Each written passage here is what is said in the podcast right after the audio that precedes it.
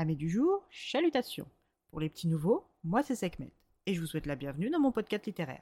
Dans mon émission, je vais tenter trois fois par semaine de vous donner envie de découvrir des livres de tout poil, récents et moins récents.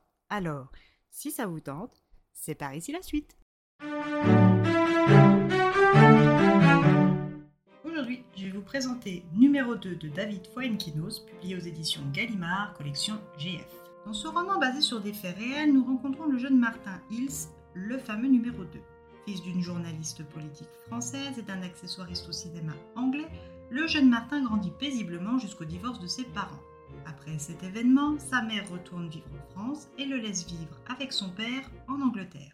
Un jour qu'il attendait son père sur un tournage, Martin est abordé par un directeur de casting. Et pas n'importe quel casting, rien de moins que Harry Potter à l'école des sorciers.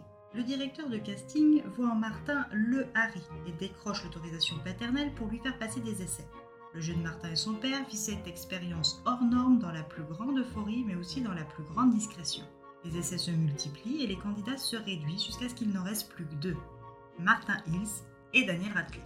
Comme tout un chacun le sait, du moins s'il n'a pas passé ses 20 dernières années dans une grotte, que pour interpréter le héros de J.K. Rowling, c'est Daniel Radcliffe qui a eu le rôle et non le jeune Martin Hills. À l'annonce de cet échec, la vie de Martin s'effondre, ainsi que sa confiance en lui et sa joie de vivre. Il développe une véritable phobie envers tout ce qui concerne de loin ou de près à l'univers de Harry Potter. Et quand le destin choisit de s'abattre sur Martin, il ne s'arrête pas là. Peu de temps après l'effondrement de son nouveau rêve d'acteur, le jeune Martin apprend que son père est atteint d'un cancer des poumons en phase terminale. À peine quelques semaines après le diagnostic, son père décède et il doit déménager en France chez sa mère. Cette dernière est au courant de sa désastreuse tentative cinématographique, mais est loin de se douter des répercussions de sa phobie Harry Potter. Elle ne sait pas exactement comment l'aider et son nouveau compagnon, sous ses traits charmants, va se révéler d'une perverse cruauté.